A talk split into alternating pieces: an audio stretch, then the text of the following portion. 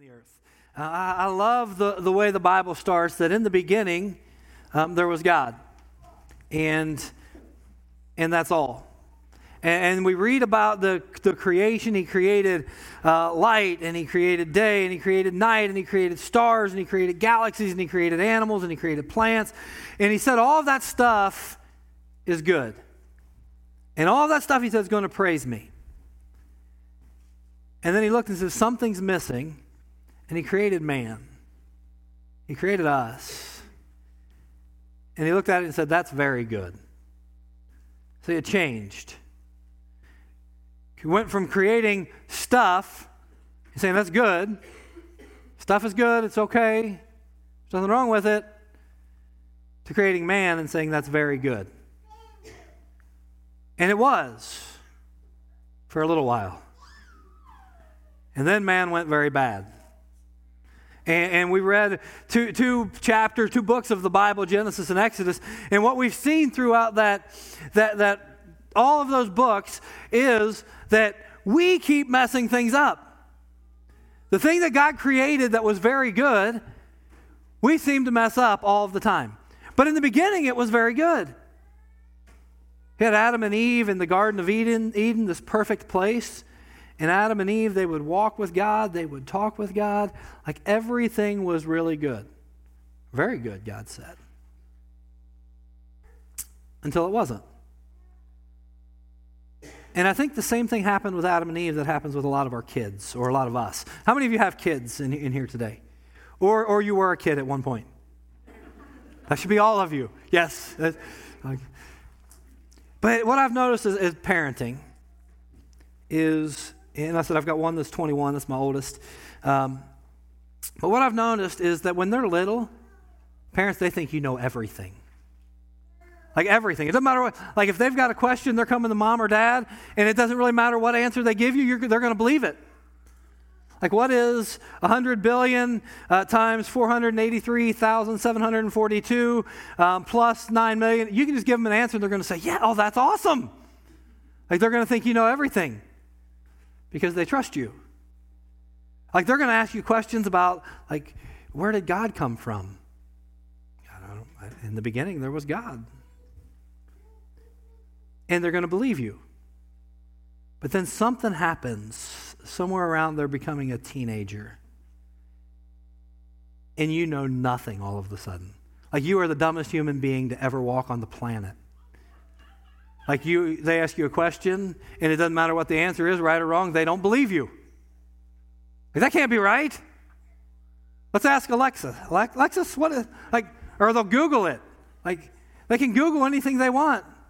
And the problem with that is they may get a right answer. They may get some other answer. But then there's something happens, and it's happening with my oldest now, that there comes a point in time where they think that, hey, maybe my parents do know something. Like they're not the dumbest people on the planet. You know, like a couple of months ago, Jayla called and said, hey, would you come over and build some shelves in my pantry? And I wanted to say, like, do you even know me? Like, anybody that knows me would not say, hey, would you come over and build some shelves in my pantry? Like, that is not my specialty. But I said, sure, we can come over and do that. And that's kind of really what happened with Adam and Eve. For a while, like, they're like, God, you're in control. God, you know everything. God, this is awesome. We're living here. But something happened along the way, and they were like, well, I don't know that God's so smart anymore. Because the serpent came in, and you know the story, and he said, well, if you just eat from this tree, the only tree God told you not to eat from, if you'll just eat from that, you know what will happen? You'll be as wise as God is. You'll know everything that he knows. And they thought, wow, that sounds like a good idea. I want to know what God knows. I want to be like God is. I want to be in control of my own life. And they ate. And it was no longer very good. It was very bad. We've been in this series called Game of Thrones now for several weeks, and we talked about guilt and how sometimes guilt lives on the throne of our lives, and that keeps us from allowing God his rightful place.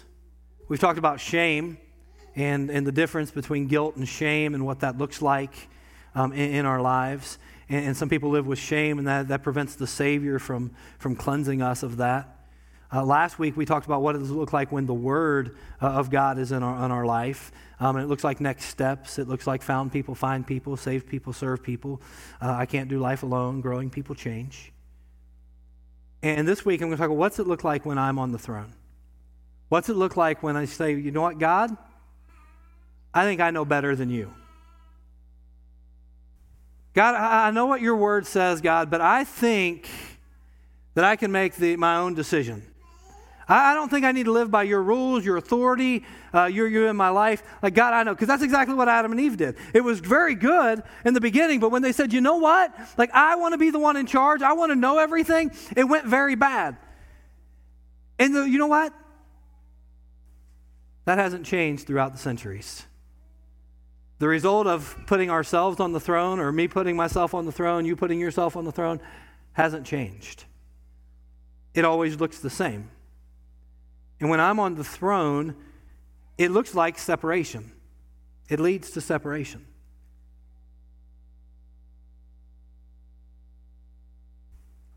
So the Lord God banished him, Adam, from the Garden of Eden.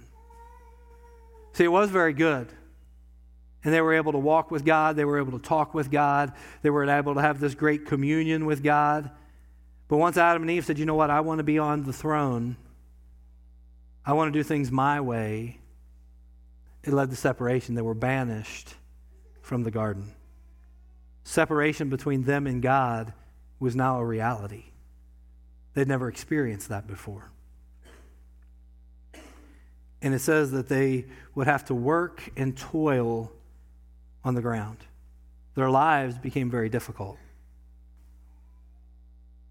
And probably all of us from experience, like, have been in that place where we've experienced that separation from God, and our life has become difficult because we've placed ourselves on the throne.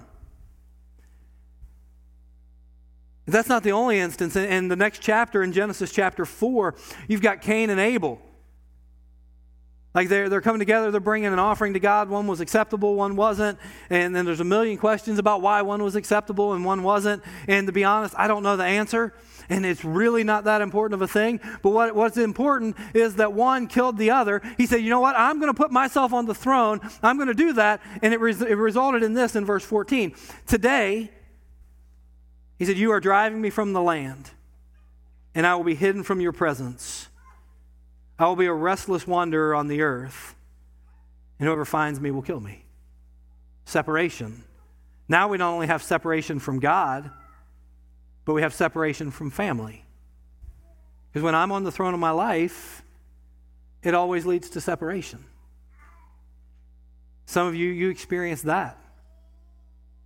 Maybe on a daily basis, that you're separated from people that you love and care about. It hasn't changed. That when we put ourselves on the throne, the result is always the same. But it seems like such a good idea. It seems like, hey, you know what? Like, I can make my own decisions. I can govern my own life. I can put this. But every time we've tried it, and you know it, every time you've tried it, you wind up in the same place. You wind up separated from God and separated from the people that you love. Genesis chapter 11. You know, it's this whole story, this whole process has been repeating itself over and over with Adam and Eve, with Cain and Abel, with Noah and the flood. And then after Noah and the flood, we got the people beginning to get back right with God. They're starting to live decent lives again. They're starting to be blessed by God. They're increasing and expanding on the earth. And then in Genesis chapter 11, they say, you know what? What we need to do is we need to build this huge tower up to heaven and make a name for ourselves. We need to be on the throne. God, he's there, but we need to make a name for us. And the result, so the Lord scattered them from there over all the earth, and they stopped building the city. Separation. It's always the same. And it's always... The result is always sin. When we put ourselves on the throne, we're always going to lead towards sin. It's just our natural bent. And I know sin's not a popular topic, and a lot of people don't like to talk about sin, but sin always leads to separation. But from God, it leads to some separation from family and those that we love. Why? Because we're putting ourselves on the throne. We're saying, God, I know what's best for me. God, I know the step that I need to take. God, I know what your word says. God, I know what you've told me, but I think I can do this. It's the story all through history. Same result. But for some reason, all of us, me included, I think that this time, I'll be the exception. I'll be the one that it doesn't happen to. It leads to separation. Thinking when I'm on the throne, you know, also it leads to complaining. You ever been around someone that's just all the time complaining? Don't you just want to punch them in the face? I said, but it does. But when I'm on the throne, it always leads to complaining. The Apostle Paul would write in the book of Philippians, he said, do everything without complaining or arguing. It's my favorite verse. My kids know that verse because I tell them it every single day. Do everything without complaining or arguing. Do everything without complaining or arguing. And the Apostle Paul wrote that verse, and I think that he was looking back to this Old Testament stories that we've been reading over the last week. He was a Hebrew among Hebrews, he said, that nobody really knew the word of God like he did. So he would have known this. And as he was writing those verses, this would have been recalled to his mind. See, God had been doing great things with the people. Like he had, again, the separation, he'd bring them back. Separation, he'd bring them back. And he led them, through Joseph, he led them to Egypt, where they were being blessed amazingly. Like they grew so much in that period of time that the Pharaoh actually said, you know what? These people are getting too many. They're too blessed. We've got to put them into slavery. We've got to put a stop to them. And that happened. That was for about 400 years. They were in slavery in Egypt. But then God said, I'm going to send a deliverer. And God sent Moses to approach Pharaoh, as Kyle talked about it, the great I Am sent me. And he did these plagues and was causing all kinds of havoc on the Egyptians, killed their firstborn. He led them to the Red Sea. And they get to the point at the Red Sea, like they've watched God do all these amazing things throughout their history. Like they've seen how they've fallen short and God brought in a redeemer or a deliverer. They see over and over again the same pattern that's happening, and they know it's true. And they come to a spot at the Red Sea, and they're stuck between the Red Sea and the Egyptian army. And here's what they says. As Pharaoh approached, the Israelites looked up, and there were the Egyptians marching after them. They were terrified and cried out. They said to Moses, was it because there were no graves in Egypt that you brought us out to the desert to die? Were there any graves there? What you have done to us by bringing us out of Egypt. Didn't we say to you in Egypt, leave us alone, let us serve the Egyptians? No, they didn't say that. For 400 years, they were praying, God, get us out of Egypt. Like revisionist history. Like this is the way we remember. No. You hated being in Egypt. So it would have been better for us to serve the Egyptians than to die in the desert. Like, God, we've watched you do all these great things, and now you're just going to kill us. But God didn't. He parted the waters, and they walked through on dry land. And they get through on dry land. That was in chapter 14. And in chapter 15, here's what we read. So the people grumbled against Moses, saying, what are we to drink? Like, hang on. You're in slavery for 400 years. God delivers you. You watch frogs and gnats and flies and the water turning to blood. And you're done in Egypt. You get to the Red Sea, and you think, God, you just left us here to die. And he parts the waters, and you walk through. And you're complaining because you don't have something to drink? God will provide. And he did. He gave them water. He gave them food. That's chapter 15. In chapter 16, the Israelites said to them, if only we had died in the Lord's hand in Egypt. There we sat around pots of meat and ate food, all the food we wanted. No, they didn't. They were slaves. They ate what they were told to eat when they were told to eat it. We ate all the food we wanted, but you brought us out in the desert to starve this entire assembly to death. Complaining. Not done. Chapter 17. But the people were thirsty for water there. God's already given them water before. And they grumbled against Moses. They said, "Why did you bring us out of Egypt to make us and our children and livestock die of thirst?" Always complaining. I don't know how Moses didn't just slaughter them all. Because when I'm on the throne of my life, that's what it leads to. It leads to complaining. My needs aren't being met. You're not doing this for me. I'm hungry. I'm thirsty. I want something to eat. I want something to drink.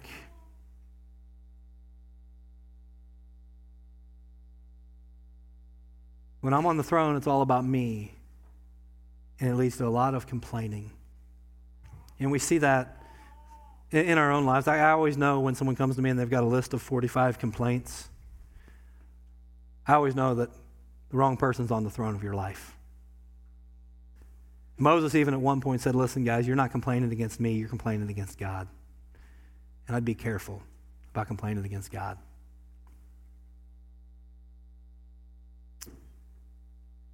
When I'm on the throne of my life, it oftentimes looks like excuses. And this isn't in your bulletin. I added this earlier this morning. But when God approached Moses and said, "Hey, you know what? I want you to lead my people out," he started making excuses. "God, I can't do that. I can't speak. I'm not good with words. There's no way that I can go and stand before that. I'm not a leader, God. You use somebody else." Excuses. When Moses is up on the mountain, God's delivered them again through the plagues, through the Red Sea, through the desert. They're finally starting to set up camp. Moses goes up to the top of Mount Sinai to get the commandments from God. And as he's up there, Aaron down here is building up and collecting all the gold, and he's making a golden calf. Now, the Bible says that he forged it with tools. And when Moses comes down, he is ticked. Like he's mad. Like even on the mountain, God said, "Hey, I'm just going to kill them all and start over, Moses." Moses said, "No, God, don't kill them all. Like, don't go doing all that again. Like, we've already been through it once. You don't need to do it again." And God relents and doesn't kill them all. But Moses comes down and he looks at Aaron and says, "What did you do?" And I love it. He said, "We just took all this gold, we threw it into the fire, and this is what popped out." No, it's not. Like, that doesn't happen.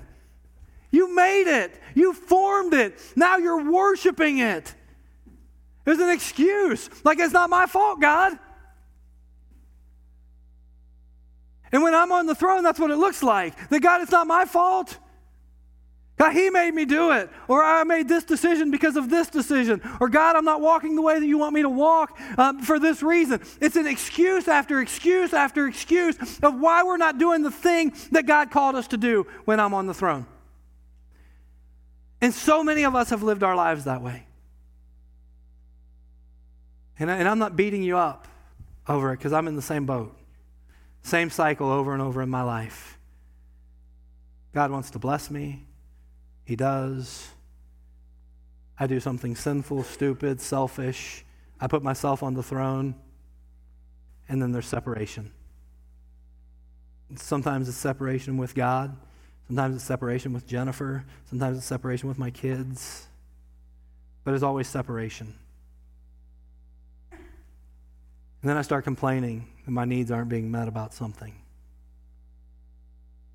And then I start making excuses for why I behaved the way that I behaved. It's an endless cycle over and over again. But the good news is that God will send a deliverer. What we've seen from the very beginning is that God was about sending deliverers. Even though this was the cycle of all humankind, God would send He sent Moses or Noah to build a boat. He sent Abraham to start a nation. He sent Jacob, and if you were reading about Jacob, so I got some questions this week about Jacob. Someone said he was about the shadiest character that ever lived. He was jacked up, y'all. But God used him. See Isaac, and God used Isaac. We see Joseph, and God used Joseph. And Joseph, we always often talk great about Joseph and what an awesome guy that Joseph was. He had the coat of many colors. But listen, what kind of an arrogant jerk do you have to be for your brothers to really want to kill you? Like, not just say, hey, I want to kill you, because my brothers did that a lot. But like, they were really going to do it. Like, he was messed up too. And God used him to deliver. And then we get to Moses. And God's going to use Moses to deliver. Moses, he wasn't that great. At one point, God wanted to kill him. At some point, he killed an Egyptian and ended up running and fleeing. Brought about separation. Brought about excuses. Brought about complaining. But God used him. There's two things that I just want to close with today about a deliverer. God will provide a deliverer. But you've got to be willing to step up. You know, one of the plagues that was put on the Egyptians as God was setting the people free was the plague of frogs. And I hate frogs. I don't know why, but they make me, they're gross to me. And I mean, I hate them so bad. I had one in my backyard the other day in a little pond that I got, like a great big frog. I don't know why it got in there, how it got in there, but I called someone else to come get it. Like, I wasn't dealing with that frog. Like, and I'm not scared of them. Like, they're just gross. So I'm like, come get this frog. But God on the Egyptians, he sent all like frogs, massive frogs. It says there was frogs in their beds. There was frogs in their ovens. There were frogs in their toilets. Like, there were frogs everywhere. They lift up a cup, there'd be a frog in it. Like, I'm telling you, it'd be over for me. And finally, they get so sick of the frogs that the Pharaoh comes to Moses and he says, hey, Moses, what needs to happen for you to get rid of the frogs? And Moses says, all I got to do is pray. If I pray, frogs will be gone. And Pharaoh's like, awesome. And Moses says, when? When do you want the frogs gone? And Pharaoh said, tomorrow. It's the dumbest thing I ever heard. Tomorrow? Why not right now? Like, God, get rid of the frogs now. God, I don't want to wait till tomorrow to have the frogs. Why do I want to spend one more day with the frogs? Like, why do I want them in my bed one more day? Why do I want them in my toilet one more day? Why do I want them in my life one more day? God, get rid of the frogs now. And for some of you, like, you've been suffering, you've been separated. You've been complaining. You've been making excuses about God. And God said, hey, we can get this fixed. Like, we can take care of it. When do you want it? And some of you, for so long, you've been saying tomorrow. Like, tomorrow. Today. God, why do you want to spend one more day with that addiction? Why do you want to spend one more day with that anger? Why do you want to spend one more day with that unforgiveness? Today. And God can do that today in your life.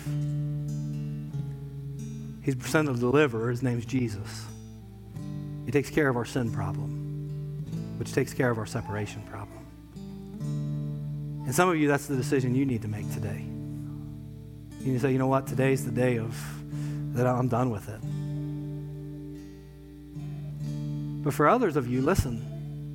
For others of you, you need to be that deliverer for somebody. And you've been making excuses long enough. Like, I'm not going to have that conversation with them because, and there's just a list of excuses, because. I'm not going to reach out to them because. I'm not going to do this because. And sometimes it's just because I'm not good enough. Did you read about Adam? Did you read about Cain? Did you read about Noah? Did you read about Abraham, Isaac, Jacob, Joseph, Moses, Aaron, Sarah, Miriam, all the way through? God doesn't use you because you're good enough. God uses you because you're available. And when you say, God, you know what, I'm going to be available, God's going to use you to do great things. And for some of you, that's the decision you need to make today. You say, you know what, I'm going to be the deliverer for somebody. And yeah, you're not good enough. Okay, neither am I. But God will use you if you're available. So I'm going to ask you to stand in whatever decision you need to make today. I'm just going to ask that today's the day that you do it. Don't put it off. Why do you want to live one more day that way? Father God, we're thankful today. And we're thankful that we can come before you knowing that the cycle of our life is separation, complaining, excuses, deliverance. And all of us have seen it. Every one of us. But Lord, today I pray is the day that it's back right with you. That maybe it's that we start a new streak. Today's the day we take our next right step. Father, for some, it's the right step of accepting Jesus Christ as their Lord and Savior. It's a step of baptism and forgiveness. For others of us, though, it's a decision of, God, I'll be the deliverer. I'll be the one who stops making excuses and starts sharing what I know. I'll start leading people to you. God, I'll live for your purpose and for your passion. So, Father, today I just pray that you give us boldness and courage to do that. It's in the name of Jesus I pray. Amen.